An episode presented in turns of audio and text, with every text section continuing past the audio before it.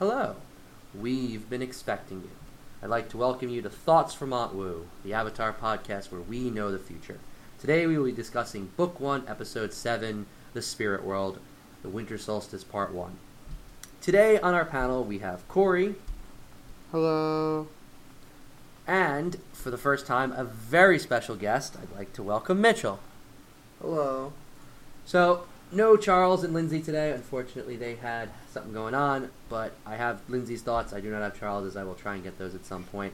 Uh, but since we have our first guest, I want to start by having Mitchell introduce himself and discussing a little bit about how he, what he thinks about the show and all of that. So, Mitchell, uh, what, how do you feel about Avatar and everything with the podcast? Well, uh, in terms of Avatar, I watched uh, Legend of Aang a while back. I've been rewatching it recently. Uh, I'm actually currently on book three, and it's been very enjoyable so far. So pretty good there. Uh, in terms of the podcast, I think that this is a first for me. Uh, so, well, you know, it's certainly an experience. Okay. Well, glad to have you here. Um, so yes, so we're going to be doing uh, what we've always been doing with these, uh, and start with our initial thoughts. So Cory, why don't you kick things off with your initial thoughts of this episode?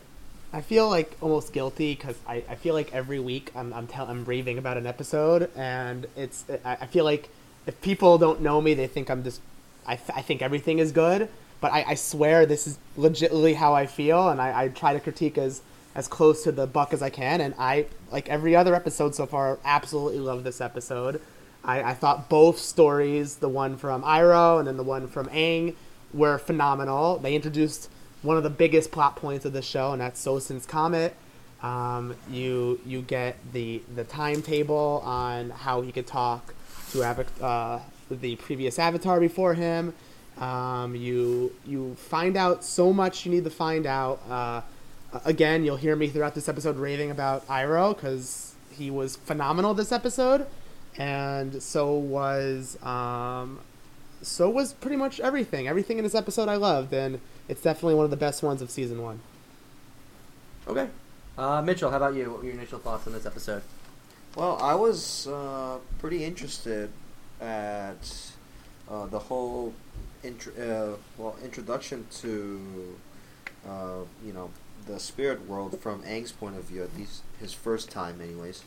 Um, I thought that was pretty cool, uh, especially because recently watching Korra, it was just very it was just very different.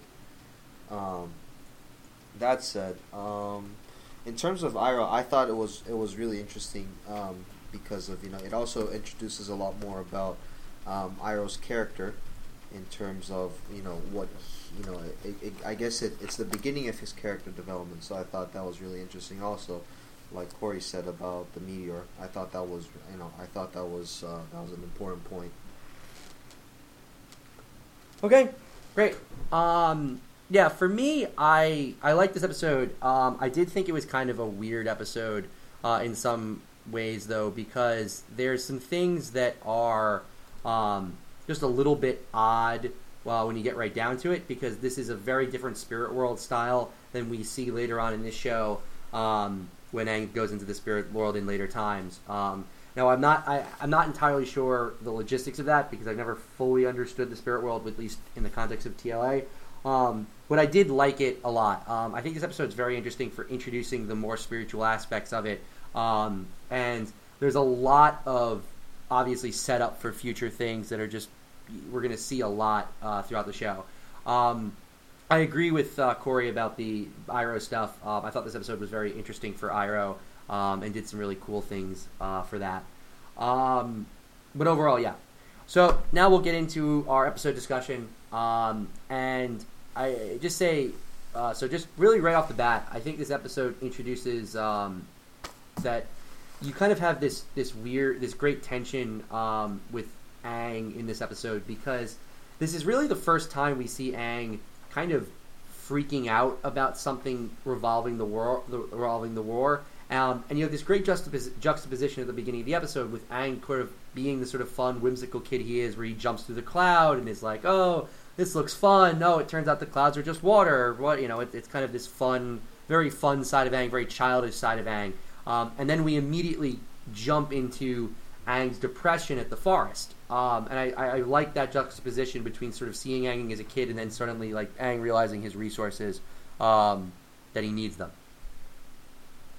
Yep, uh, I was thinking the exact same thing at the beginning of the episode. Um, I they the the first scene ever was the cloud scene. You know, whimsical, fun, just like a lot of the beginning of the rest of the show usually is at this point of the show.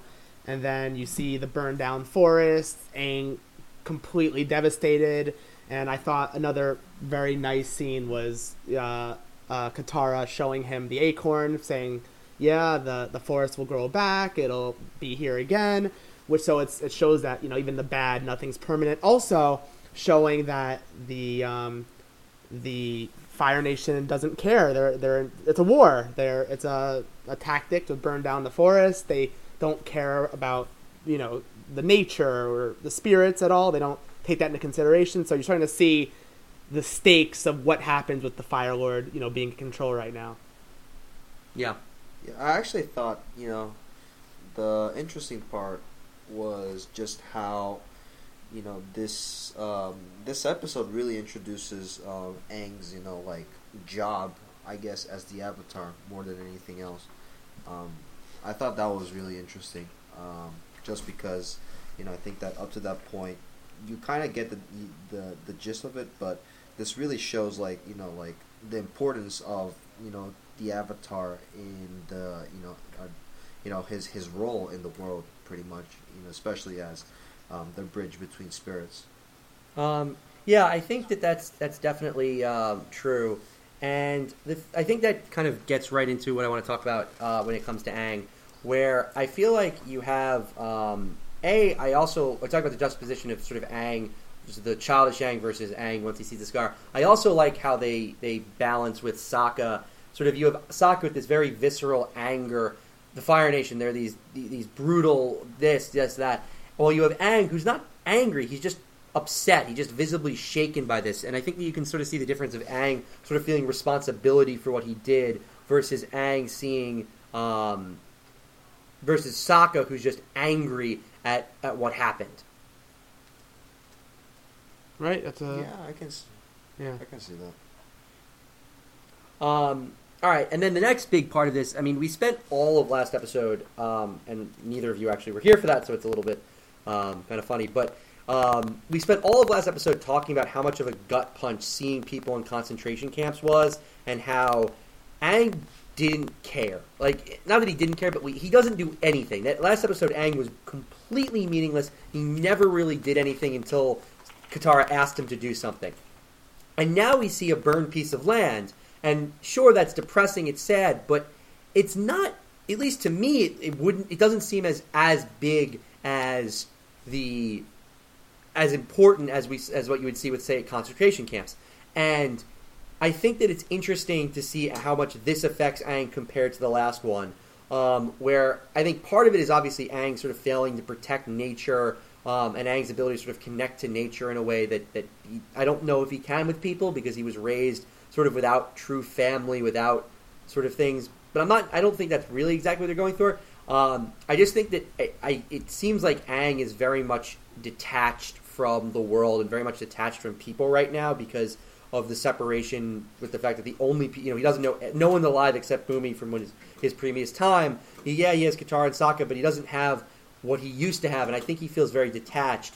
Um, so seeing people in prison is not the same as eventually seeing this sort of just nature in a very sort of I, I don't know how to exactly describe it, but Cory, you get the gist of what I'm saying? Yeah, and I think a lot of that has to do with him being the avatar and having that light spirit in him. And obviously, you don't really find out what the light spirit truly is or what the avatar truly is until Korra.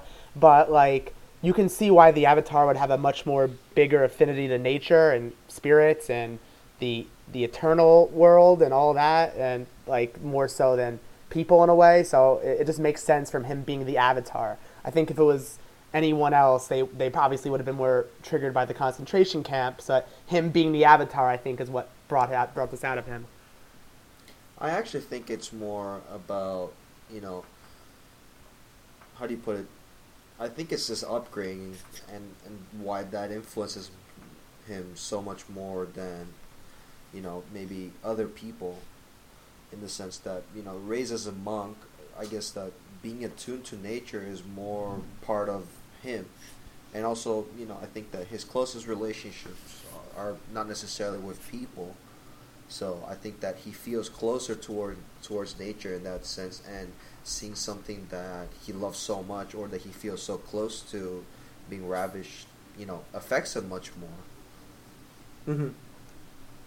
Yeah, I, I think that's true. Um, and I, I just, in general, I, I I've you know I'll continue to say about sort of Aang's character arc in, in the beginning how much Aang sort of is is not really. It, there's all this a lot of this tension about his role of the Avatar. I just think that it's it, it's very interesting to me that his the thing that really starts Aang sort of in this okay I need to step up and be the Avatar, be the Spirit Bridge or whatever is is sort of seeing a burned patch of land as opposed to seeing people being oppressed. I, I just I think it, it, it's interesting and, and tells a lot about where Aang is right now in his um, in his development. Um, the other thing that I think this gets at, which is very interesting, and this is where, to be honest, we're gonna get, there's going to be a little bit of Korra talk. So if you're if you're not into Korra, uh, you may want to sort of skip for a little bit. But um, it really is interesting to see sort of Aang not having anyone to teach him. Um, I know we're gonna get he's gonna get Roku, and, and he will start to talk to Roku in, in the next episode, obviously, and then um, he'll talk to him again, uh, you know, fairly often throughout the rest of the series. Um, but if you, the only other avatar that we spend a legitimate amount of time with, obviously, is Korra, and we see that Korra has spiritual guides. She has Tenzin, who kind of fails her a little bit. We have Unalaq, who may have been trying to manipulate her, and then eventually she has Jinora. But in general, she's never really expected to figure out how to be the avatar on her own. She's mostly given, she's mostly given teachers in order to do that.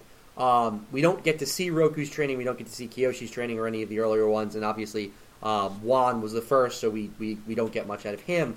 Um, so what I'm curious about is whether you guys think um, that this that the way Korra was taught was a response from Aang, who sort of realized how little guidance he got and said, "I I'm going to put down this edict to my kind of followers, whatever. You need to make sure you teach my successor as much as possible, um, and that's why Tenzin was going to guide her in the ways of the spirits, and then you know all these others." Or do you think that in general, avatars typically had spiritual guidance, spiritual teachers, and Aang just didn't because of all the chaos with the war, and as a result, he can't. Um, it, it's harder for him to learn early on. I actually think it's because of the war. Um, mostly, I think that just the circumstances made it so that Aang didn't have any preparation whatsoever for what his job was supposed to be done. And I think, especially in this episode, we see that that he doesn't know anything about what it means to be the Avatar. You know, when especially he doesn't know how to deal with Heibai in the first place you know he has absolutely no idea and i think that other avatars uh, previous to him probably had some sort of guidance in the be- in the beginning uh, and so maybe that but i was actually curious though because uh, the episode implies that he could only talk to roku uh, you know at a specific point in time or at least to get introduced to roku and in Korra, you don't really see that. You know, like she kind of manages. Well, at first she can, but she connects to Aang and the other avatars pretty easily. Um, I'll get I'll get to the, the first thing you said, but to sort of get on the, the, the question, yes.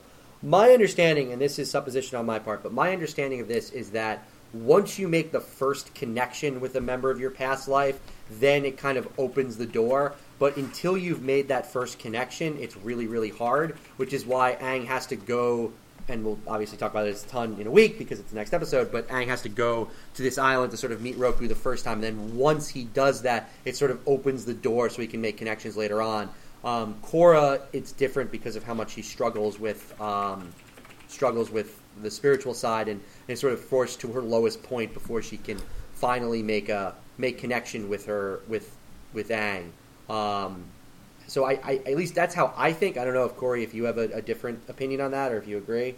Um, it's a hard question because you don't see the origins of any avatar except for, you know, Korra, and you kind of see Aang's. From what I saw from Aang though in his flashbacks, uh, they were gonna have him get spiritual advice and, and really coddle him as the Avatar, especially because he found out so much earlier than normal. So I think it's the the first point you made where, or no, sorry, the second point you made where um, every Avatar has a crutch unless there's something extreme happening, like what just happens to be happening right now. So I really do think that avatars really do have a spiritual crutch to lean on while they're they're learning them uh, and discovering Mhm. themselves. Yeah. Yeah, no, I, I just think it's interesting because you, you can definitely see um, the tension in Aang uh, and in Aang's story with how much he sort of has to do things on his own. Um, and I think that it, Korra in many ways made me appreciate that a bit more because of how much Korra is kind of coddled and, and given, in many ways, too much training, too much um, support, and therefore struggles with other things because of that. And I think that it's just interesting seeing the, the differences between those two. I actually think that's a reason why Korra frustrates me so, especially in the book one.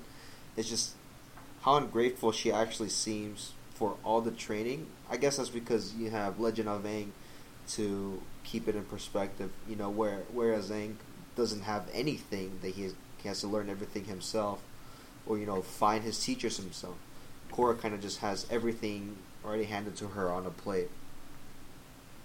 Yes, um, and I don't want to. Obviously, as I as I, as I said on multiple podcasts before, I don't want to turn this into a into a Legend of Korra Yeah. uh, overall discussion because that you know we will be here for six hours, um, and you haven't even finished the show.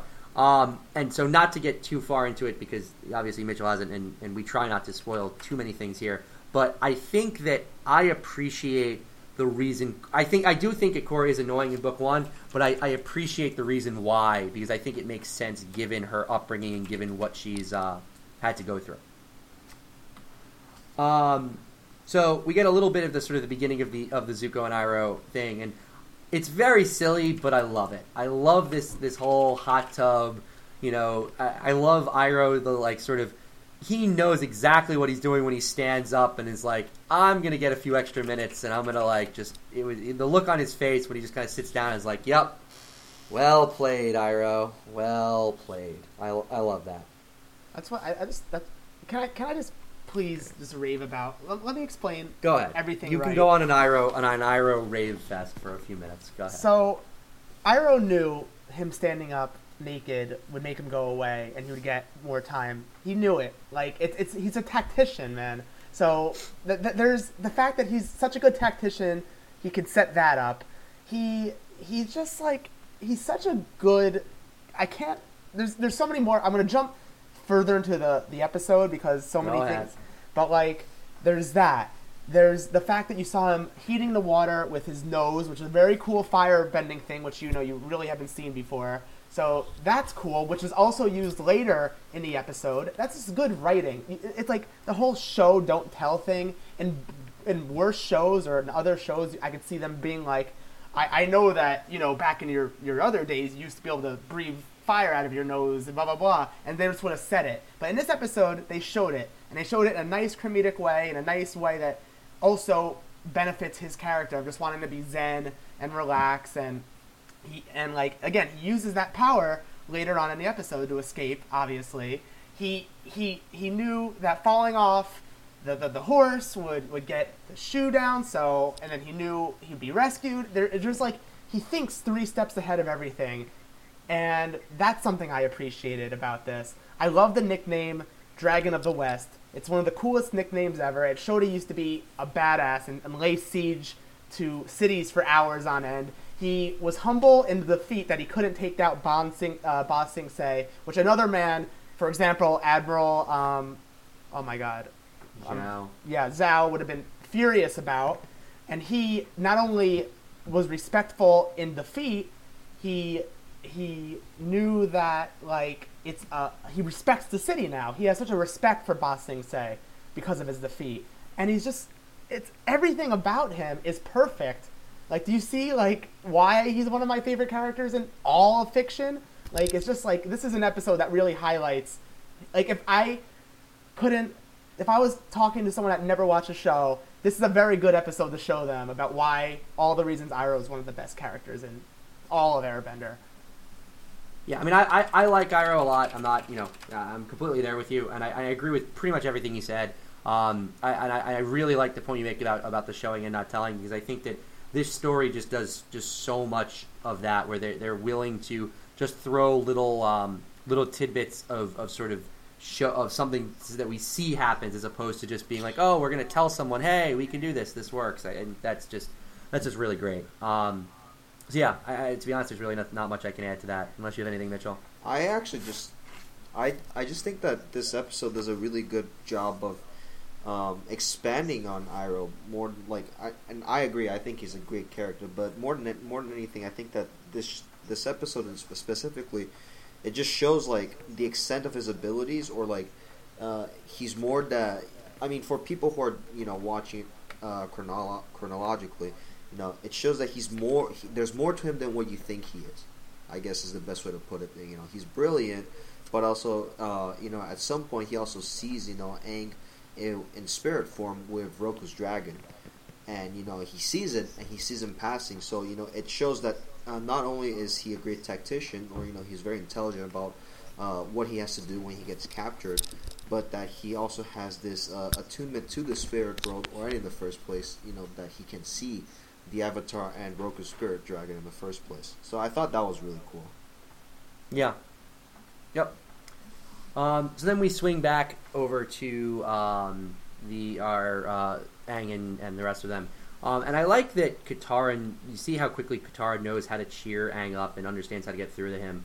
Um, and it's something that I, I really appreciate um, about their relationship is you can see, um, and by relationship I just mean their friendship at this point, but um, how much you can see Katara knows exactly how to cheer Aang up and how to sort of, she, she recognizes what kind of thing would get through to him, um, and I like that a lot. Um, so then we get into the village, um, and I and I said back during Omashu a lot. I said during Kyoshi, I'm going to say it again here. We have another new location, and once again, it looks awesome. It's it's it looks completely different. I mean, the the the set the twilight aspect of it is the big part of it. Um, the fact that we're seeing it at, at, at, in the evening and into the night. But this is another like now this is a small village, unlike last week, which you know you could have see you could see this sort of mining town that was being oppressed by the Fire Nation. Now we're seeing something that's even a little bit more different, and I just love the different locations that this show is able to have. Um, in general, it, it's one of the it's one of the best um, aspects of it with this.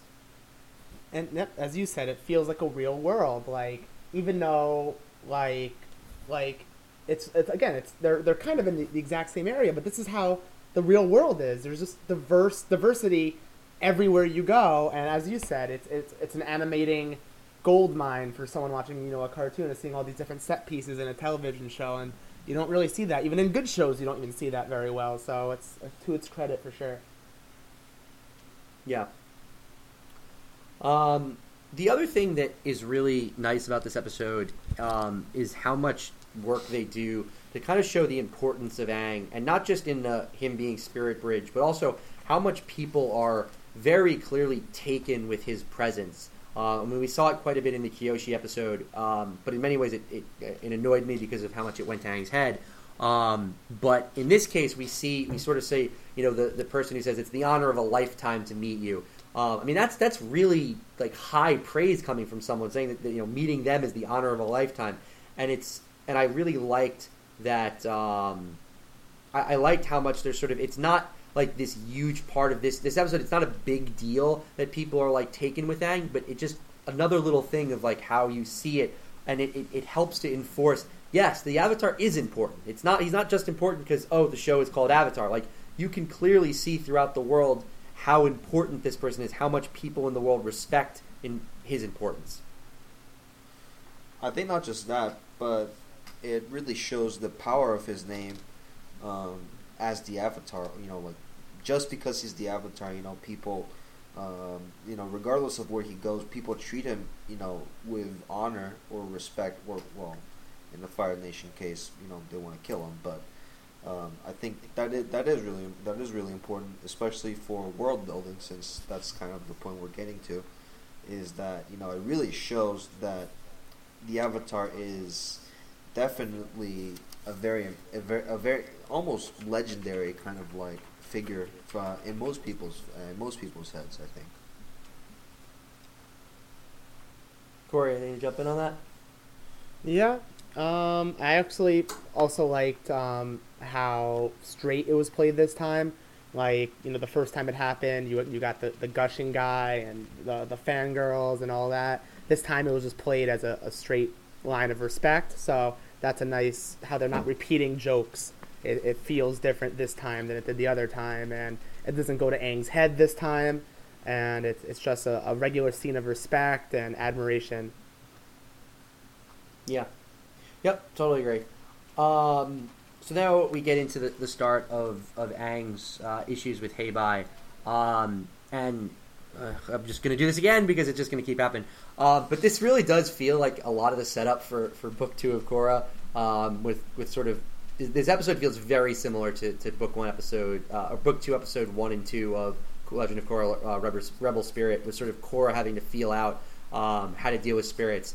Um, and the reason I do want to mention it, though, in terms of Aang, is because it also makes you appreciate just how different Korra and Aang are as as characters. Because Korra is all about like saying to her uncle, like, "I want to learn how to fight spirits," and then in this Aang episode, you have Aang saying to Sokka, "I don't want to fight them. I want to just, um, you know, I want to learn learn about them, or I want to uh, I want to help them."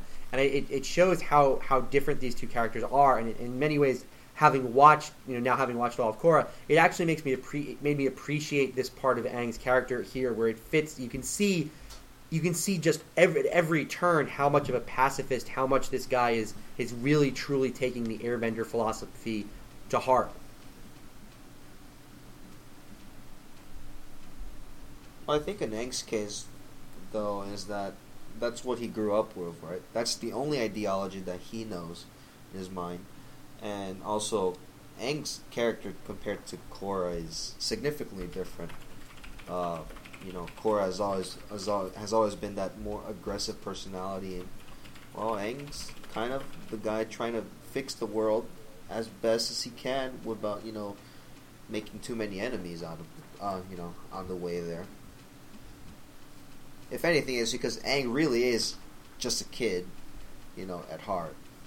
Oh no, I, I agree. I definitely agree. I just what I, I guess what I'm what I'm getting at is that it.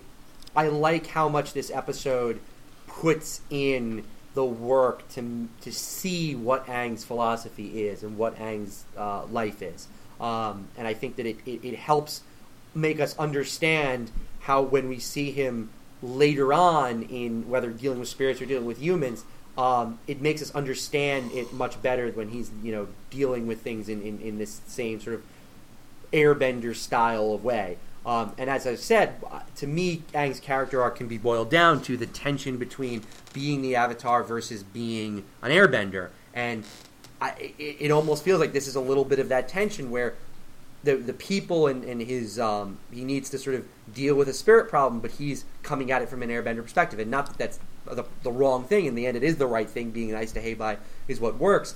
But I think that there's it's more of just that this is Aang's philosophy. This is how he acts, and I and I genuinely enjoy that, um, and I appreciate it more now uh, coming off of Korra. Um, so now we go back to to, to Iroh. Uh, I mean, Cory covered this quite a bit and when he was going on about Iroh. I mean, just to back Cory up here, I uh, I have written in my notes Dragon of the West, amazing name. Um, so yes, I, I, I, have total agreement um, there with Cory with Cory on that.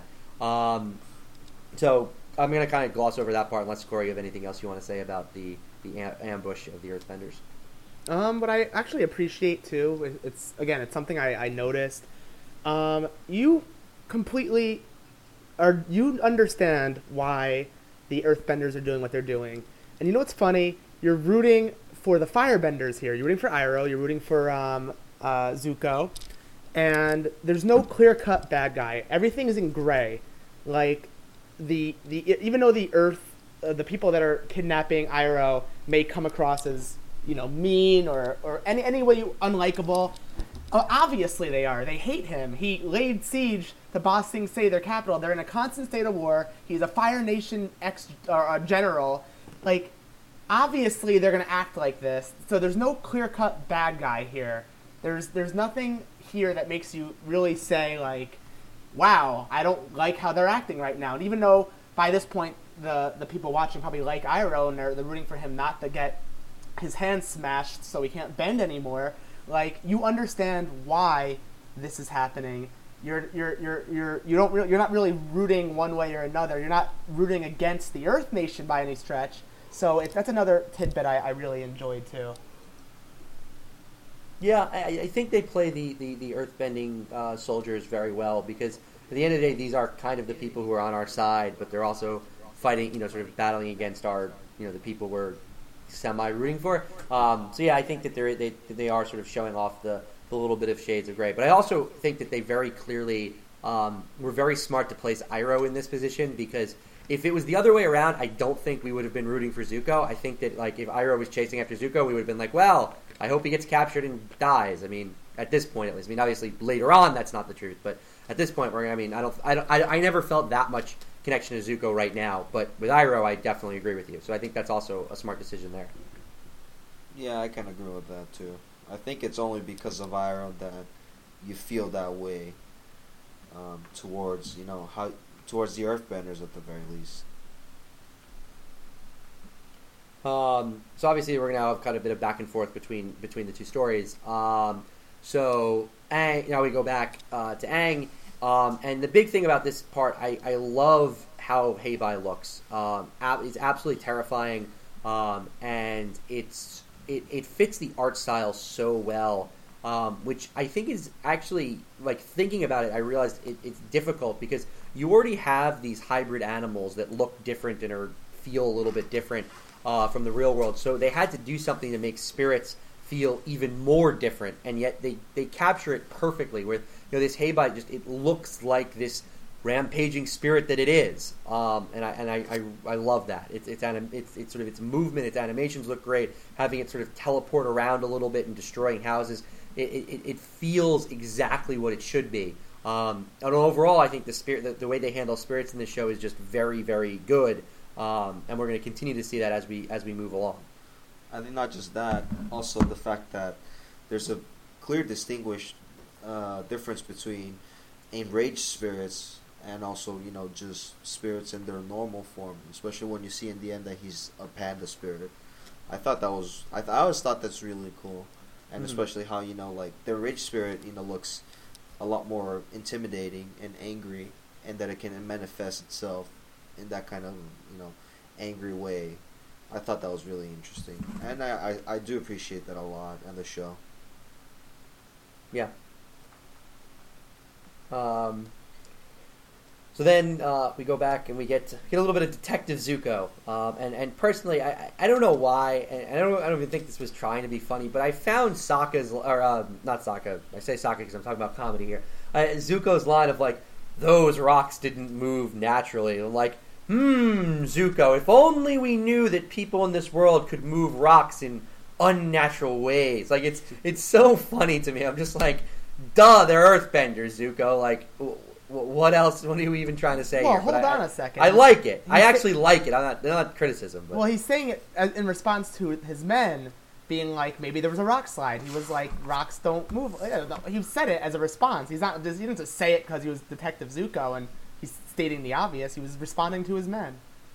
No, I, you're right, and I, I'm not. This is not. I'm not. This is not a criticism. This is just sort of. It, it, it, struck me as funny because to some degree, I feel like he could have been like, it was clearly Earthbenders, but it was. It just the way he said it made it sound like more of a reveal than it was for a world that we know that there's Earthbender. It was just. I don't know. I, maybe it's more that I'm laughing at his men for being like, not immediately looking at that and knowing that there were Earthbenders there. I'm again. Uh, I'm gonna if be you look fair. at the setting, yeah, yeah. Go on. it- sorry. Clearly, there's no there's no place for a rock slide to happen in the first place. I think if anything, Zuko's being a little sarcastic. It's like, come on, guys. Yeah, no, really? that's that's my point. I feel like Sokka is, or uh, I keep saying Sokka because it's comedy, but uh, I feel like Zuko is being sarcastic here, of being like, you know, guys, come on. Obviously, those rocks are were moved by Earthbenders. No, I think it was a serious scene because again, if you think about really the target audience of the show, it's you know young tweens, kids, uh, young adults. So, like, I could see his men clearly. You know, if they say it, then have him as a response saying like rocks don't move like this. Like it's you know, I, I don't think it was done Okay, I not not that important, but just just kind of a funny observation. See, this is why they're soldiers, and he's the he's a general, or you know, he's at a higher rank than him. Ah, He's paid to think better. no, he's not paid. He's an exiled prince. He's clearly not being paid, Mitchell. Um, uh, one little point about Sokka going in. Um, it's very small and it, it doesn't really go much, but I do think it's interesting that Sokka enters the spirit world before Aang does. Um, and that's sort of the first one of the group to enter the spirit world is Sokka. Um, the sort of least spiritual, least um, aware person in this group is the one who enters the spirit world even before Aang does. And I just think that's very interesting um, for Aang's story. It doesn't it doesn't come up much, but it's just one of those like little tidbits that's that, that makes me sort of makes me think a little bit. Um, so now jumping back to back to Iroh, and like I said, this it's, it's interesting, sort of, and I, I, I like the pacing for this episode, but sort of jumping between the two stories. Uh, and many people will talk about storytelling with like meanwhile back at the ranch, which is sort of the you tell a story, then you jump back to a different story, then you go back to the other one. Meanwhile, and you know it's called Meanwhile Back at the Ranch, and I think this episode does a really good job of it. Um, I'm just sort of laughing myself with looking at my notes with the podcast, where it feels like I'll say like one thing, and then I'll jump back to the other thing.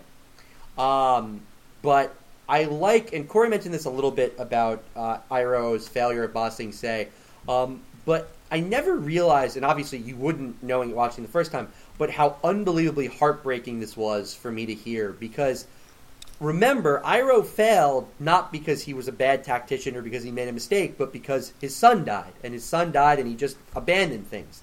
Um, and it's it's really, I think, you can s- sort of think to the amount of motion that must be going on for for Iroh to sort of play it off as my men were tired, we needed to just abandon the siege. When you know, in reality, he's almost like should be saying like, no, you you know, no, you guys, my son died. You would have left too. Like I'm no, you know, and I, I like that Iroh plays it off, and it, and it adds more to his character. But it, it for me, this was like a scene that I never realized how like sad it was, but it really is very sad. Yeah.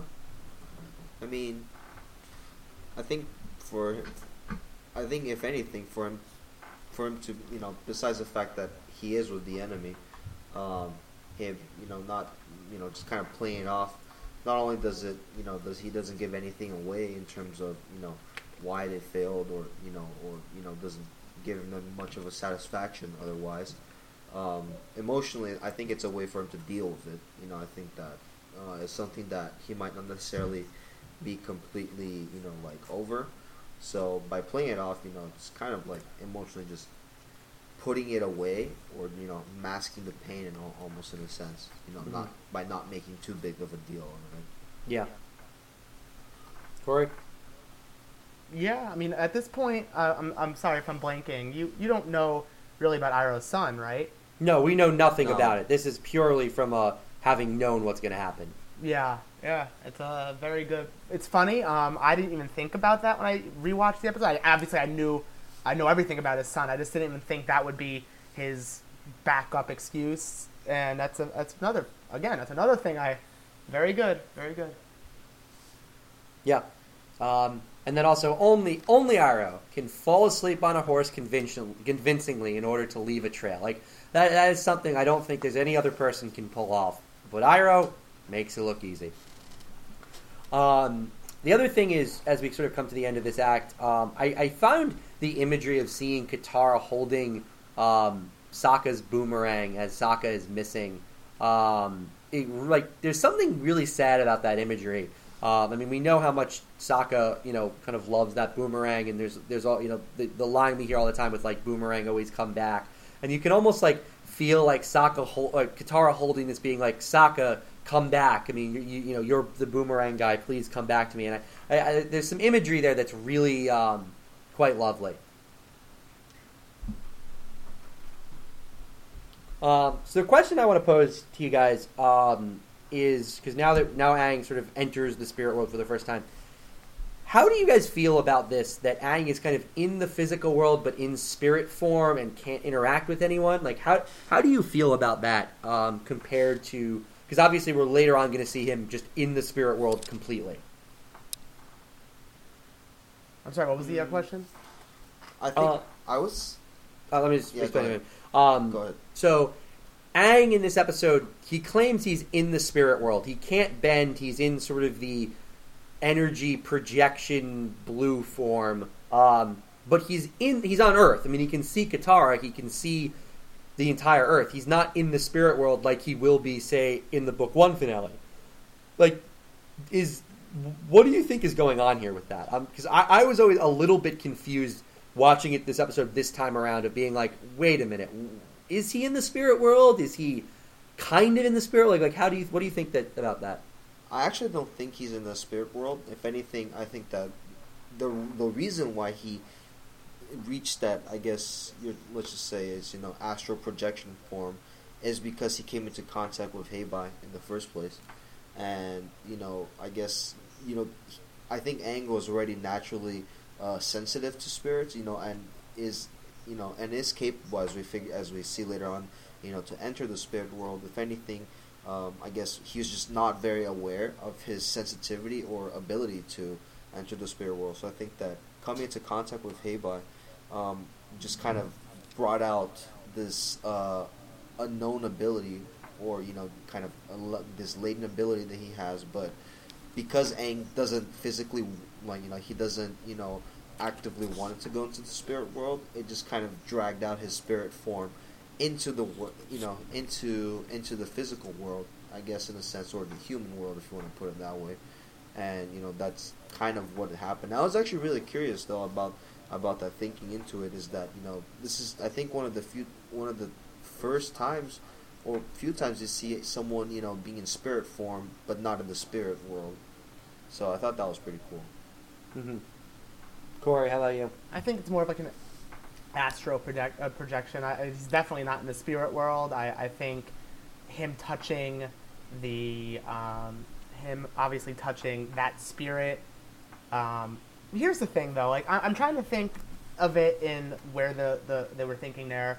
Could that have been like the writers playing around with what the concept of the spirit world is? Because he ran into um, Roku's um, spirit, the dragon. So I, I kind of think he was in a type of spirit world, and maybe they expand on more of what the spirit world is later on. But like that's where it confuses me. I'd like to say it's like an astral projection, and maybe it's because he's sent wherever this spirit happens to send its victims. But then at the same time, if he could run into Roku's spirit and it could communicate with him, that makes me wonder too. Yeah, I, I, I, I kind of am in the same, similar place as you, Cory. Here, I mean, I at first when I was watching this, I thought to myself, "Is this something similar to what Jinora can do in Korra with her with her spiritual projection, which is an airbending move, not even an Avatar move?" Because it does look kind of similar with the sort of being in spirit form, being able to travel distances very quickly, um, and that would make sense. But then you're right with like because the dragon is there, it makes it feel much more like it is in fact in the spirit, like he's actually in the spirit world. Um, the only real understanding that I've they've sort of been able to kind of put to it is like because Aang is so new to the spirit world that maybe there's some kind of like in between place that's kind of like half spirit world, half not. But even that's kind of doesn't make sense considering like we eventually find out there are portals and like there's a fundament like an actual like break between these worlds and all that. So I, it, it to me does feel a little bit like they weren't completely sure as to what the spirit world was going to be, and they kind of, in this case, they kind of use it a little bit, and then eventually they're gonna gonna sort of go full bore later on. Um, I don't think it's the the biggest deal in the world, but it's just something that I've I've, I've been kind of confused about for a while, and, and watching the episode, I, I didn't get any deeper understanding to it. I'm still like very much not sure what uh, what's going on here. Well, I think that the whole thing with Roku's dragon though is I think it's I think it's a completely separate fact. I think if anything Roku was waiting for Aang to enter the spirit or at least, you know, enter in his spirit form at the very least and he senses it because Aang is, you know, his you know, it's his uh, he's his Reincarnation. Yeah, his reincarnation. So I think that you know Roku already was actively looking for an opportunity, and when Aang does, you know, you know, happen to go into spirit form, you know, he sends his dragon because he himself can't go. So he sends his dragon, you know, to send an important message that he needs to talk to him.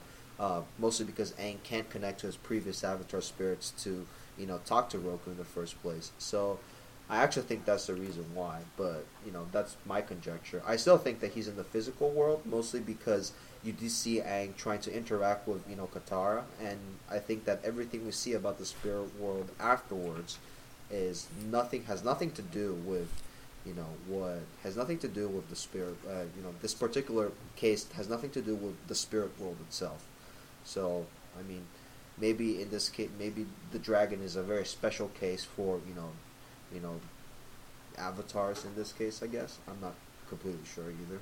You know, I, I, I agree with sort of the, the, the beginning of what you said, but I think that I guess the point I was trying to make is I think that seeing the dragon makes it feel very sure that he is in the spirit world because he's seeing this spirit form of a dragon that Roku sent, and like Roku was waiting for Aang to enter the spirit world, and then he sent the dragon. I so that that to me makes sense, but then everything else doesn't, saying that you assume that he's in the spirit world. I, I, this is one of those things that that, I, that I'm that I'm somewhat willing to sort of chalk up to. This is still the beginning of the show. They were still not completely sure of exactly all of the kinks. Um, although, I mean, and I've said many times that one of the things that I love about the show is how much I feel like they knew most of what they were going to eventually do. Uh, and this seems just like one little sort of small thing. Is it a big deal? Not really. It doesn't. It certainly doesn't come close to ruining the episode for me. But it is something I've just I've never fully understood. I mean, can spirits leave the spirit world, you know, and go to other places as well, though? And you know, just like you know how Heibai only shows up at night because um, I guess I guess that he has you know a stronger spiritual presence at night. Maybe the dragon can come out, you know, like Roku can send him out or ask him to go out because he is you know an avatar spirit guide in a sense. So he can you know go out throughout, leave the spirit world to go meet up with, uh, to go meet Aang at wherever he needs to be. But if if that's the case, why did he have to wait until he was in spirit form? because Aang can't contact spirits previous to this. Yeah, I guess I hadn't thought of that. That is an interesting idea. That maybe he's just he is straight up in the physical world. This is completely and hundred percent before some this, kind of Aang, spiritual before this, Aang can't actually, you know, he doesn't know anything about the spirit world before this. You know, this is his first contact with the spirit world and you know and spirits in general. Like he doesn't know that he has the ability to go into the spirit Mhm. world. I think so far. Cory, how do you feel about that? If I were to, uh, honestly, my, my gut instinct, uh, I still side with you know what I really truly think. I think the writers were still grasping the concept of what the spirit world truly is, and I think this is the beta of the spirit world, and uh, that's, I mean, you know, it's still early on in the series, so Okay, Yeah. that that could Yeah. also be. I don't know. I, I, I I'm still I'm still on that one, but I, I that the way Mitchell just phrased it is something I hadn't I hadn't thought of it in that term, and I think that it it does at least give some degree of sense. So I'm not sure. Um, all right, so moving on to Act Two. Um, the first thing we see, I just a little bit of awe. Zuko knows Iroh's scent. Very uh, very cute there. Um, but we go back uh, we go back to Aang, um, and I have to say, Aang's line here is is probably one of the best line sum ups of Aang's character I've ever heard. All I have to do is figure out what I have to do. But after that, no problem. That's Aang. That's an airbender, and that's Aang. One sentence. If, if you had to ask me what is Aang, that's him right there. He needs to figure out what he has to do, and once he does, then it's no big deal. Um, and obviously, it's it's sort of funny, and, and I can laugh about it. But I also think that there is some some degree of of airbender of, of actual of the airbender philosophy in that because if you look at Aang, and especially when we see Aang in, in, in the episode Bitter, Bitter Work with Toph, that for Aang, it's not about execution. Execution has never been the problem for Aang. It's about finding the right strategy. Find the strategy, and once you have the strategy, you, the execution is the easy part. Um, and I do think that that's kind of actually in, an important part of where Aang is with all of this. So as much as I love it, firstly because you know it's kind of funny, but and it does sum up his character really well. But it's also I think sums up the air, some degree of Airbender actual Airbender philosophy that figuring out what you have to do is the hard part. Doing it that's the easy part. yeah. So I guess for me, execution is not so much. I guess it's finding the path. Is what you mean? Well, yeah, that that that once you once you figure out how to do something, then it's easy. While I feel like with because I feel like the difference is that when you have someone like um, like Katara, if you see her starting with with waterbending, for her the struggle is executing it. It, it early on at least is her sort of he, she knows the forms, but she needs to she struggles to execute them until she you know becomes a much better a much better waterbender, and then eventually she you know she sort of accelerates and becomes great. But you see with Aang, it's it's once he has the forms, he basically can waterbend no problem. Um, it just takes him a lot harder to sort of get to, to becoming a master. But I think that that's like the kind of the the, the the the Avatar philosophy of like when Aang's like, well, what if I come at the boulder from a different angle? Like for Aang, it's not when when he fails, it's not I need to try harder, I need to sort of dig deeper or anything. It's okay, that didn't work. Let's try something new. And I feel like that's that's what he's getting at there. Well, I mean, are you saying this is an Airbender philosophy or an Avatar philosophy? Because you said Airbender for No, no, Airbender. By Avatar, I mean an Aang philosophy. This is definitely not an Avatar philosophy at all. Right. Yeah, I could agree. Mm. I don't know. I don't know if it's an Avatar philosophy or if it's just an Aang philosophy. No, I, I, I do not think at all that it's an Avatar philosophy. I think no, I mean uh, Airbender philosophy. Sorry. Uh, I mean, obviously, we don't see that many airbenders, but I do think that from what we know of airbender philosophy, with sort of you know, sort of the the idea of being solving problems from by be, by being clever, we see it with you know, and I, I'll keep going back to it. We see this with Aang's fighting with Toph about you know how to earthbend and how to. He he's looking. Aang is consistently looking for a a strategy or a, a trick or something in order to do it, as opposed to looking to sort of say, "I'm just going to stand here until I move the rock." Um, and I think that that's to some degree what he's sort of saying here of like I'm not it's not for him it's not I need to sort of practice and, and, and, and do all this stuff and be stubborn and just do it it's I need to figure out what the correct strategy is Yeah, I can see that. I can, I can get behind that.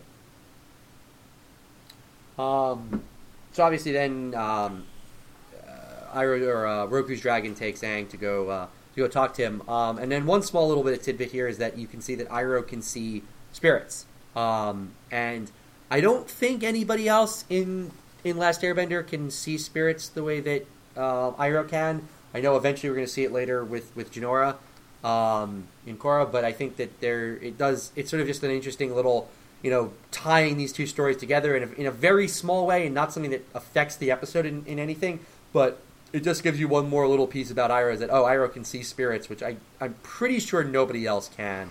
Uh, it's possible there's someone else somewhere, but I, I if they do, I don't remember off the top of my head.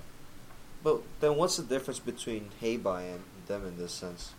Is it just because? Well, I guess it goes back to: are they in the spirit world or not, or are they just roaming spirits? Because, in theory, if they're just spirits in the physical world, then almost anyone can see them, right? Well, I They can- think that it's spirits that take. Um, I think in the case of Heibai, because Heibai is like Heibai's anger is made it manifest itself in a physical form, um, while the the random spirits that are in the in the spirit world or in the physical world that are for the most part invisible. Because we we do, I believe, see in Korra um, that Jinora can see them all the time, and then they reveal themselves to everybody else when they feel comfortable. So I think spirits can choose to remain invisible or visible, um, but some people have the ability to see them regardless of their choice. Mm, okay, yeah. This really has turned into a book two of Korra, just just everything, everything. Well, it's funny. I mean, it has to because this is the for again. This is the first episode you're really diving into what spirits are, and in Korra, that's the ultimate expansion of lore and the spirit world and everything. So it just makes sense how there's so many parallels. Yeah, no, I'm, I'm I'm fine with it. And at the end of the day, like that's part of the point of this show is, is to sort of see to see this stuff early on in TLA and how much it affects things later on. Um, it's just like the first part, we've kind of been like there's been occasional blips of Korra, and there's been you know occasionally we get into sort of a, a discussion. I'm like, wait, let's just not go down this road. And this time it's been like there's been a lot of just like legitimate stuff to discuss when it comes to that, which is interesting. Um, I so we get once Aang gets to uh, Roku Roku statue um, and sees the the comet. I like the little bit of visual cue there that we just sort of see. We just get this first little visual experience of of the comet. We don't we don't get anything about it, um, and yet it struck me how much, even without anything, the comet does look kind of intimidating. Like we don't know what it is, we don't know what's going on there, but it does look pretty intimidating for just just a sort of five second throw. You know, something that was thrown into a frame for five seconds. It definitely shows the symbol of you know. It kind of, if you know Roku said the dragon in this case, he clearly shows that it's a very important matter. That you know he, the dragon can't speak, but the images he sends him is you know what I think Roku, deter- Roku determines what's the most important thing. Then you know why Aang has to get there urgently. Mm-hmm.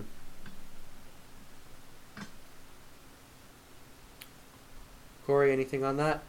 No, honestly, uh, watching it then as a kid and watching it now, to me, it, it was just a comet. I mean, I was perplexed to what it could mean. I, I didn't know, obviously, what it would end up meaning, but uh, visually, it really didn't strike me as anything different than any other medium showing what a comet is. Obviously, it's important. Mm-hmm. It's just visually, it didn't strike me as being different than anything else I've already seen. Okay, yeah, that's right. I mean, it's, it's small, but it just I noticed it at least.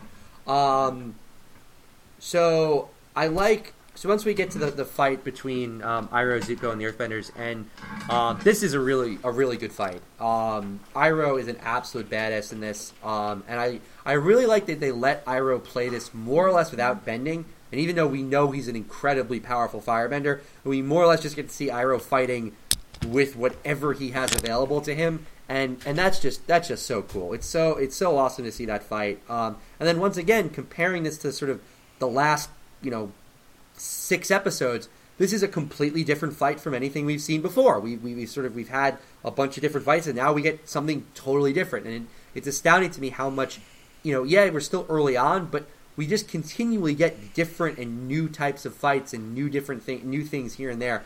Um, and it, it really does continue. I mean, I mean, you're sort of thinking about the show moving forward. Um, so this is really, you know, this was just a really cool, really different, really interesting fight, and I, I really enjoyed it.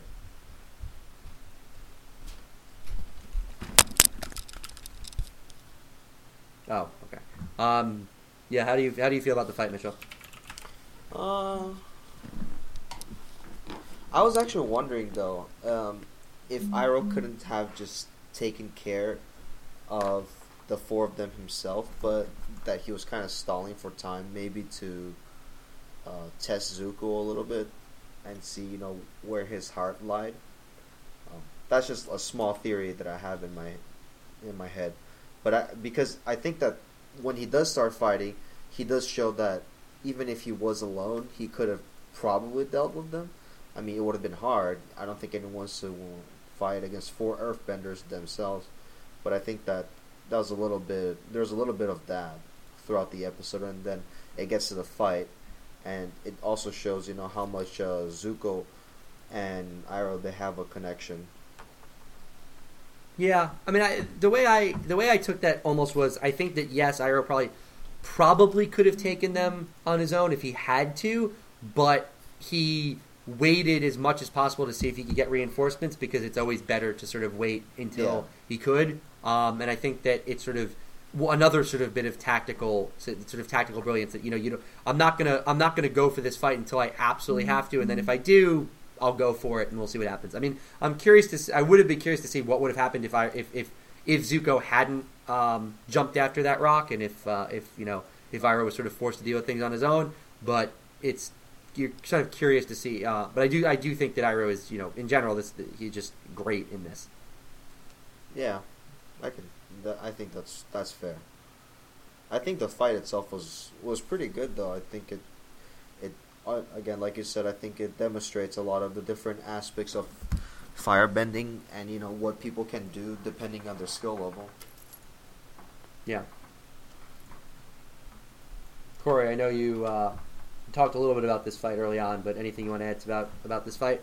I I don't think he was ever in any real danger. I think he was doing this more so to help out Zuko, and even Zuko said at the end of it all, like, you know, I had a great teacher, and I know everything Iroh does is in benefit of Zuko. I think if push came to shove and, and Zuko didn't come through, he would have made it out without his hands being crushed.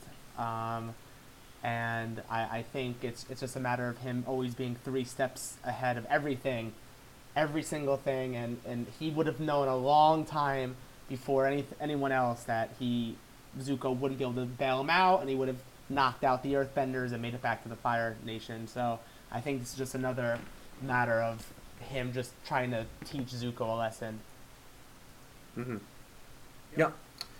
All right. Um, so we move on to the end of the episode, uh, and and Mitchell mentioned earlier, but I, I definitely love uh, Heibai in his panda form. Um, you can just see see how different they are between the angry spirit and the, the sort of spirit when it's when it's calmer, um, and it's it's just once again really great um, art style with there.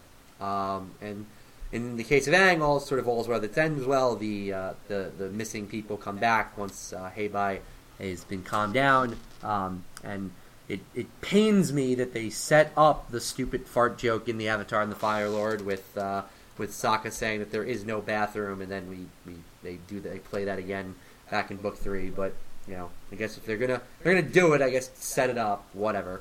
Um, and I know it's a small bit of a line here, but I actually really like Sokka sort of when they when they ask if there's anything that, that could help us that sort of you see Sokka being pragmatic enough to be like yes we need supplies and money. Like we we're traveling. This is hard. We need this. And I think that it's sort of even though Katara is like you're being rude and I guess kind of but at the end of the day Sokka is not wrong. He's not asking for something because he wants to like go spend it on random stuff like they do need money um, so I think it's just an interesting, once again, another sort of interesting difference between their characters um, in terms of what one being sort of the pragmatic one, while the other being a little bit more polite um, in general. Well, if anything, it just solidifies that Sokka's. He might not be the leader, but he's the practical. uh, He's he's the practical one, and, and makes things and you know and makes sure that things can keep going. He's the one who's really thinking about logistics in a sense. Mm-hmm. Okay, um, so that wraps up this episode. Um, obviously, this is a two-parter, so so the, the very end is, is, is set up very much set up for the next episode. But we will talk about that uh, next week. Um, I chose to break up these episodes uh, mostly because I think that they're very distinct. Um, they feel very. They, this episode does feel complete to me. Um, yes, they're set up, and yes, the end of the episode flows directly into the next one. But other than being, the, other than being one day, one full day between the two of them, I, I don't see any real reason that this needs to be a two-parter. So obviously, I broke them up, and um, we will do um, Avatar Roku next week. Um, so with that, we're gonna go into our final thoughts and rating for this episode. Um, I have Lindsay's rating. Uh, she unfortunately couldn't join us, but she texted me hers. So I'm going to read her thoughts in full and give her rating, and then we will go around the rest of us. Uh, so from Lindsay, I always was really interested in this episode and how it introduced the ideas of spirits in the spirit world, uh, which of course we know is incredibly important later on, especially in Korra. It serves as a way to showing us the audience um, more spiritual aspect of being the Avatar, and also introduces us to Avatar Roku, who will be pretty important character for Aang in the future. I also like seeing Iroh and Zuko come back and getting to see their own separate mini adventure besides just Avatar hunting. The episode itself is also a good way of introducing the next episode, one that I consider to be one of the most important episodes of the entire series. And Lindsay gave it an 8.6 out of 10. So, Cory, final thoughts and rating. Um, as I said at the beginning of the episode, I absolutely love this episode. Um, both stories interest me. Um, you see the best of Iroh.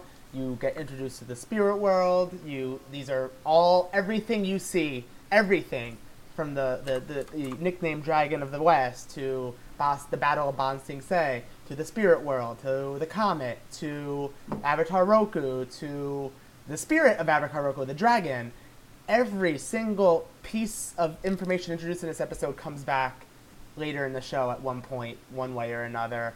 Um, and um, I am very high on this episode. Uh, it's a perfect, perfect lead into. Oh, let me, let me even add on to that. Another thing I like is that they're not making you wait for the solstice. He's going to be able to talk to Roku next episode. So it is a perfect cliffhanger episode. So for all these reasons, I, I got to give this episode um, a 9.2. Okay. So, Mitchell, uh, this will be your first time doing this, but why don't you give us your th- final thoughts and your rating for this episode? I thought as an introduction to the main, I guess, the intro to the intro of the of the main plot of the story as to you know what Aang has to do. I think it was a really great setup episode, and you know part two goes on to really dive into that. Um, I think that as an overall episode, though, I think I mean it was good. It wasn't bad, but it wasn't definitely one of my favorites. Um, I I did like you know um, I guess introduction to the world building, especially you know uh, regarding the avatar. You know what av- what the avatar's job is, and you know and his and Aang's first connection to spirits uh, was really good. I'd probably rate it uh, a seven point five to or maybe I'll give I'll give it an eight actually. I think it was a pretty solid episode overall. Okay. Um, as for me, I, I think this is, to be honest, pretty clearly the, the strongest episode um, that we've had so far. Um, there's really been almost nothing in this episode that I have, have had to complain about. Um, the only the only real negative I would say is the fact that I'm not entirely sure how the spirit world works. Um, but I'm willing to sort of excuse that because it's it's not. I don't think it drags the episode down. It's it's just a it's a little bit. It's just a small thing. Um, so if it wasn't for that, I think this episode could be could actually be like in one of the real top tiers. Um, it do, that does sort of bring it down just a tad. So i am actually going to go with the same with Cory, and this just makes me feel really weird. But I'm also going to give it a 9.2, which I believe is my highest rating uh, so far. Um, I do think it is. I do think it is a little, definitely a cut above the last couple of episodes. Um, and in general, I think this was a, a really good episode. And the more, the thing that has struck me about how much is when I when I when I did my notes for this episode, I was sort of not entirely sure how I wanted to rate it, and I was kind of thinking maybe like an eight, maybe you know sort of an eight point five or something like that. But the more I've talked about it, the more I've liked it, and that to me is the mark of a very good episode. So this episode has gone up quite a bit just over discussing it in the last hour, um, which in general I think is is a sign that an, that an episode has some some some saying power. Um, so with that, we're going to uh, close out. This has been thoughts from Wu. Uh, as always, you can follow us on Twitter at Wu underscore pod. Uh, if you tweet at us, we can answer questions or discuss things if you have any uh, thoughts on this episode or the next episode, anything like that. Um, you can also leave comments on iTunes or on SoundCloud, and we can uh, get those as well. Uh, look for us next week. We will be doing the second part of this episode, so we'll end on the cliffhanger from this one, the cliffhanger for us. Um, and with that, that's it. Thank you guys for tuning in, and thank you to Mitchell and Cory for being on the panel today. Thank you.